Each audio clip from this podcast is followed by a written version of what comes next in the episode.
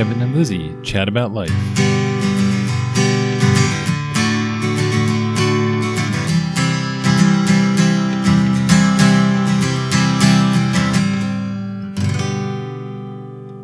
Welcome back to another episode.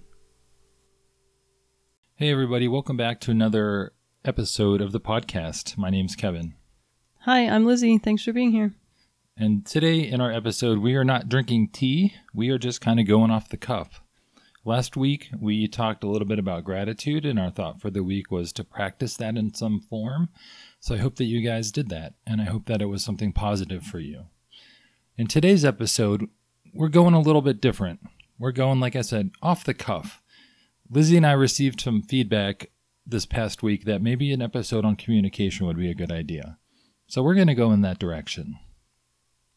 And we have nothing planned. So we'll see how it goes. Kevin runs a group on family communication skills, and he is going to run that group with us. I don't know anything about it, and um, I guess I'm a group member. Here you go.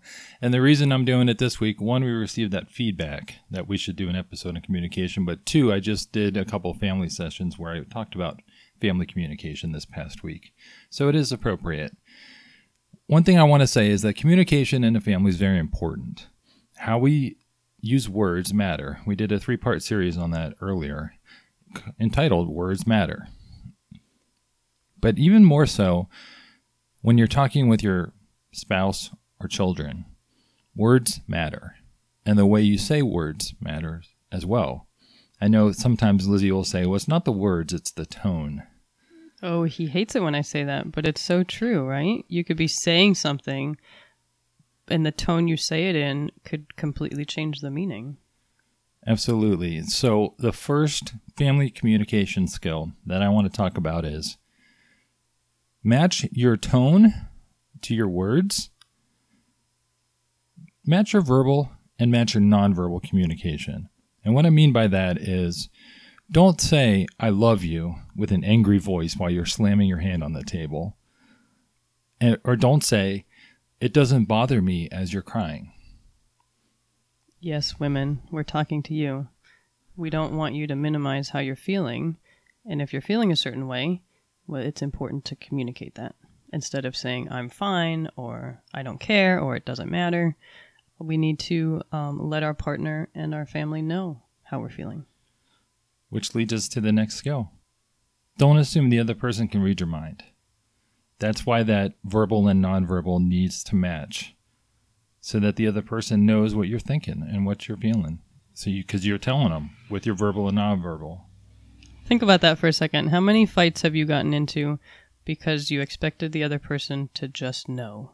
Well, you should just know how I'm feeling. You should just know what I want. You should just know that what you say affects me in a certain way. I think we've been there. We've been down that road before. Been there, done that, but I think we have grown and gotten better at that. Yeah. So we want to match our nonverbal and verbal. And man, I just forgot. I was just going to summarize the two things we just talked about, and it just slipped my mind. Match our nonverbal and verbal communication, make sure that we are not expecting others to be mind readers. That's it. Not expecting others to be mind readers. That's why I'm here, folks. That's it. Plus many other wonderful and amazing reasons. Yes, but for this one, I'm not the expert. I'm well, just the ancillary. You are sort of an expert. You are a teacher. That is true. I do communicate for a living, but I'm saying on this topic as far as what you're going to talk about. Okay. I'm I'm the listener and the the repeater, I guess. Okay. Well, that segues me into another skill that I think is really important is if you are in a conversation with your family member, whether it's a child or your spouse or partner or loved one, check in to see what your role is. Liz and I do this all the time. If she's coming home from school and she says, Hey, I've had a really rough day, what I say is, All right, what role do you want me to be in right now? Do you want me to be the listener? Do you want me to offer feedback? How can I best support you? What in what role do you want me? Yeah, and that's so important, especially when we have a situation where we just want to vent and our partner thinks their role is to fix, and then that is just annoying because I just want you to listen. But that goes back to don't expect your partner to be a mind reader. They don't know what you want unless you specifically tell them, "Hey, I'm just venting. I need you to listen. I don't want any feedback. I don't I'm not looking for support. I'm just looking to someone for someone to talk to." Yeah. And as the listener, they can tell us that, but you know, not everybody's perfect and not every situation will work out perfectly. So as the listener, you can take that onus upon yourself as well and say, "Hey, it sounds like you really have a lot on your mind. What role do you want me to be in right now? Do you want me just to listen? Do you want me to be a sounding board? That kind of thing. Right. And then that will help the conversation get started off on the right foot. Because how many conversations have you had that get started off wrong and then you're just sour for the rest of the conversation? Yeah, there's a really good YouTube video called It's Not About the Nail that sort of talks about this. And I think we mentioned that before in the podcast, but it's like a, a little two minute thing that will really improve your communication skills if you go check it out on YouTube. Yeah, it's where the the wife is trying to talk about a headache that she has, right? And mm-hmm. she has a huge nail sticking out of her head and the husband just wants to tell her that she has a nail in her head, but she just wants him to listen. Yeah, she just wants him to listen and not interrupt, which brings me to that other skill. Another skill, there's so many skills. Another skill, uh, if you're in the role of the listener, don't interrupt. Sometimes people take pauses when they're talking and telling a story. It is important to read the other person so that you're not interrupting. And this goes back to knowing your role if your role is just to listen, then you shouldn't be interrupting in the first place. And you also shouldn't try be trying to complete their thoughts. Yes. That's where I was going. Don't interrupt and try to finish the sentence for them. Oh, I just did that. Do not do that. do it on a podcast, but not in a conversation with your family member. Allow that person to fully express whatever their thought is. And as they're fully expressing their thought, I want to tell that person to be clear and not tangential or overly wordy as Kevin can get sometimes. I was just going to say as as our co-host can be. Something else that that brought to mind was that if you're the listener, you're not listening to respond. Because a lot of times we can have like different levels of listening. Like you don't want to just be waiting for the other person to finish before you can talk. You want to be able to respond to what they're saying if they ask for a response. So you want to be actively listening, not just passively waiting for them to finish.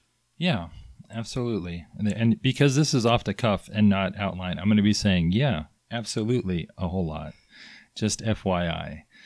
And as I transition there to talk about the role of the person speaking, being, you know, straightforward and not overly wordy. If you're the person speaking, try to use I statements. That's a really big one. So, what is an I statement, Lizzie? An I statement is telling you how I feel about something instead of me saying, well, you are making me upset, or you didn't do this, and that's really annoying. I need to say, I feel let down mm. when you don't follow through on something that I've asked you to do. Yeah. So I want you to hear this. If you're driving, pay attention. If you're listening anywhere, pay attention. When you say I feel, make sure you attach a feeling to it. If I were to say, I feel like you don't hear me, that's not what we're talking about. I'm not putting a feeling there, right? I'm just saying, I feel like you don't hear me.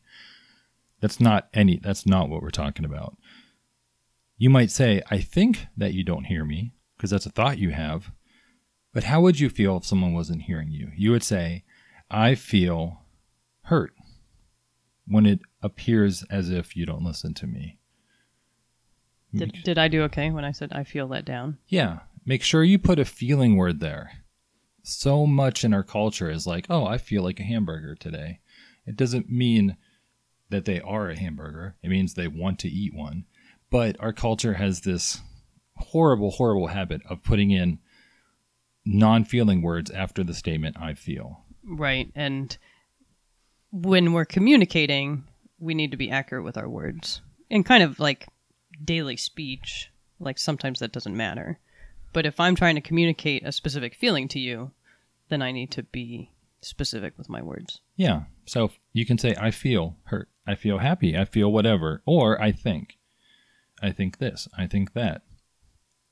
Which leads me to that, back to that sort of thought that we can't read other people's minds. Well, if I'm the listener, Lizzie can't read my mind either. So something that Lizzie, Lizzie and I do quite often is we'll say, here's what I'm hearing. Is that what you're saying or is that what you're meaning?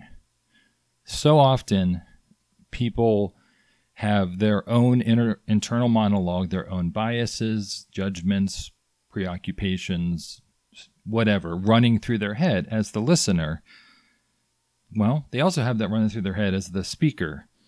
So it's very common for Liz to say something and mean it a certain way, and for me to hear the same words and think she means something different.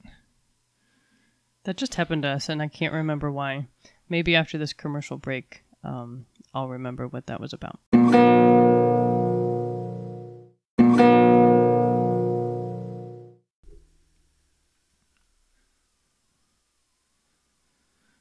All right, and we're back from that commercial break. So Liz is looking at me quizzically. I can't say that word, but because right during that break, she was like, Well, what did happen between us where that just came up? And I said, Oh, I got it. And I hit record and I just started talking. Yeah, he said, Wait, how did that happen? Oh, okay.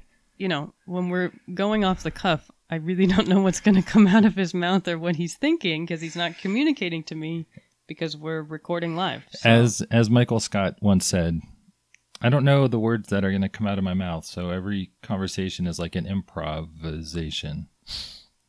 So we were at the grocery store yesterday, and we're pulling out after finishing going grocery shopping, and Liz says, "Wow, I'm so glad we did this today instead of on a school night."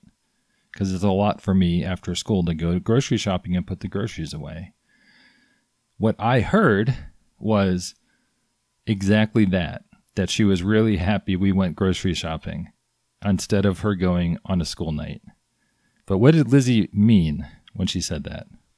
Well, in my mind, when I do a weeknight grocery shopping, I I'm in charge of the grocery shopping. I'm in charge of putting the groceries away and still walking the dogs all before he gets home from work because I'm done with work a few hours before he is. So in my mind, I was excited to go home and to have help putting the groceries away and to not be responsible for everything. And that's what I meant. I mean, I also meant that I was glad that the shopping was done on a Saturday and not after school. But I was, as we were leaving the store, I was really excited that I didn't have to be the one to unload the car and put the groceries away all by myself. Yes. And so when we got home and I sat down and started drinking coffee, Liz was like, wait, what just happened? And it's because what I heard was very literal. I'm really happy we got the groceries shopping done on a Saturday. But what also you meant, which I didn't pick up on, was so you can also help me put them away. Right, because I kind of said I'm excited to have to not put the groceries away by myself. Yeah. So we were probably within three feet of each other, me in the driver's seat of the car and her in the passenger seat of the car. We both heard the same words, but took two different meanings from it. So that's why I think it's really important um, to do that to say like here's what i'm hearing. Here or here's how i heard that or here's the story that i'm hearing from you. So if you had done that yesterday then i wouldn't have gotten irritated when you were sitting and enjoying your coffee as i was running around busy. Yes. But as you were irritated we don't usually devolve into fights or arguments. Sometimes we'll have arguments because i think arguments can be healthy but they don't usually devolve into fights because one, we don't put each other down. Two, we don't name call. And three, we don't bring up old stuff from the past.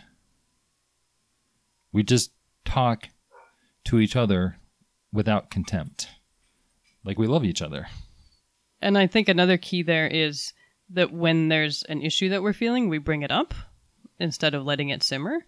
Like I could have stormed around the house really feeling really annoyed that that you weren't helping me, but I brought it up. Yeah. So how often does that happen where I notice, like I said, so let me wi- rewind it back. We're in the car. That sequence happens. We get home. Lizzie's putting the groceries away. I'm drinking the coffee. How how likely would it have been? Sorry if our dog's caught on the microphone there. How likely would it have been for that to have led to a fight if Liz didn't say anything and was sort of stomping around the house? And then I said, You seem upset. What's up? And then she goes, I'm fine. How would that go? Well, I mean, I, I think everybody out there can ex- can empathize with that and probably picture how that would have gone in their own relationship because even though we're professing here to have good communication skills, we've been there before. Yeah. And so Lizzie did a really great job. I'm giving her the credit because she said, Hey, I feel irritated that you're sitting there drinking your coffee while I'm putting away the groceries. And in that moment, when I heard that, how easy would it have been for me to get defensive? Very easy. Very easy. So I want you to hear this. I've been saying that a lot, I know. I really want you to hear this, but I'm not in charge of Lizzie's feelings, and Lizzie is not in charge of my feelings. So when Lizzie says, I feel irritated, if I were to get defensive, I would take that personally, like I did something to irritate her. But since I'm not in charge of how Lizzie felt or how she feels, and I want to avoid getting defensive, she says, I feel irritated that you're sitting there drinking coffee while I'm putting away the groceries. And so what I say is, huh, that's weird. What's going on? Tell me more about that. And I think that's sort of what happened and what led us to say, well, here's what I heard and here's how you meant it and things like that. I didn't say, like, oh, you shouldn't be irritated at me or, oh, you know, I like to drink coffee or whatever. I didn't get defensive. I just was like, huh, Lizzie has feelings and she's irritated right now. I wonder what's going on. And then he, you know, wanted to know how he could help, how he could change how I was feeling. Yeah. Um, and it's really important that you that you hear what he said about we are not in charge of other people's feelings. That's a really big idea to wrap your mind around and to accept. And once you accept that, it's very liberating, but it's very hard to get there. It is really hard to get there. That's like a whole, um, you know, whole podcast That episode. could be a whole nother but it's so important when you're communicating to remember that. And our society does an awful job at explaining that. Lizzie doesn't make me feel anxious. Lizzie doesn't make me feel angry. I choose those feelings based on what is happening. Certainly, the other person can influence it. If Lizzie came up and slapped me across the face, I might feel a little confused, and certainly her actions influenced that. But her slap didn't equal confusion. I still chose to go there in my mind on my own. Right. So when we're communicating, um, that's why we use I statements. It kind of comes back full circle. Like Yeah. we are taking ownership and responsibility for our feelings. Yeah. So when she says, "Hey, I'm feel irritated," I'm like, "Oh, I wonder what's making her feel irritated." I don't defensively take it personally. All right, one more key skill that I want to talk about, and we'll let you go for this episode. The last thing is so key is that I don't ask negative questions to Lizzie. So what I mean by a negative question is if she does something and it's obvious that she's frustrated or it's obvious that it didn't go right, I don't say, Why do you always do that? How many times have I told you? Or, I told you so. Hmm, yeah. And those also sound like questions that parents tend to ask their kids, or perhaps irritated teachers tend to ask their students. Yes. So, what I mean by that, asking negative questions, is I'm not going to put judgment in there, right? I'm not going to say why. Why do you keep fa-? like that's the real question? If uh, you know Lizzie's trying to do something and she keeps messing up, uh, if I'm like, why are you messing up? What I'm really asking is, why are you failing? Which is a weird question to ask and a really judgmental question to ask when you kind of put it in its most simplest terms. But also, that negative that judgment is really important. And I want you, if you're in a relationship, which pretty much everybody is, because it's either a relationship with your family, friends, spouse, partner, eliminate I told you so from your vocabulary. What do you think, Lizzie? Yeah, I think that's that's really important and it's also important to eliminate the why questions and those are two very difficult things to let go of because we have to go into a conversation not looking to always be right. Yes. So if Lizzie said yesterday, I feel irritated, and all I said was, why? What happens, Lizzie? She just raised her eyebrows at me. I just kind of chuckled to myself because I could imagine the the response to why then really escalates things fast. Well, well, why do you think so? You're sitting there drinking your coffee, and here I am running around yeah. like crazy. You know, the why question just invites escalation and defensiveness and irritation on my part for you not knowing why. Yeah. Right? Yeah. Because when we ask why of someone else, what we're saying is that they need to justify or validate how they're feeling, but they don't. They don't need to validate or justify how they're feeling to you at all, the listener. You're just the listener. So eliminate why.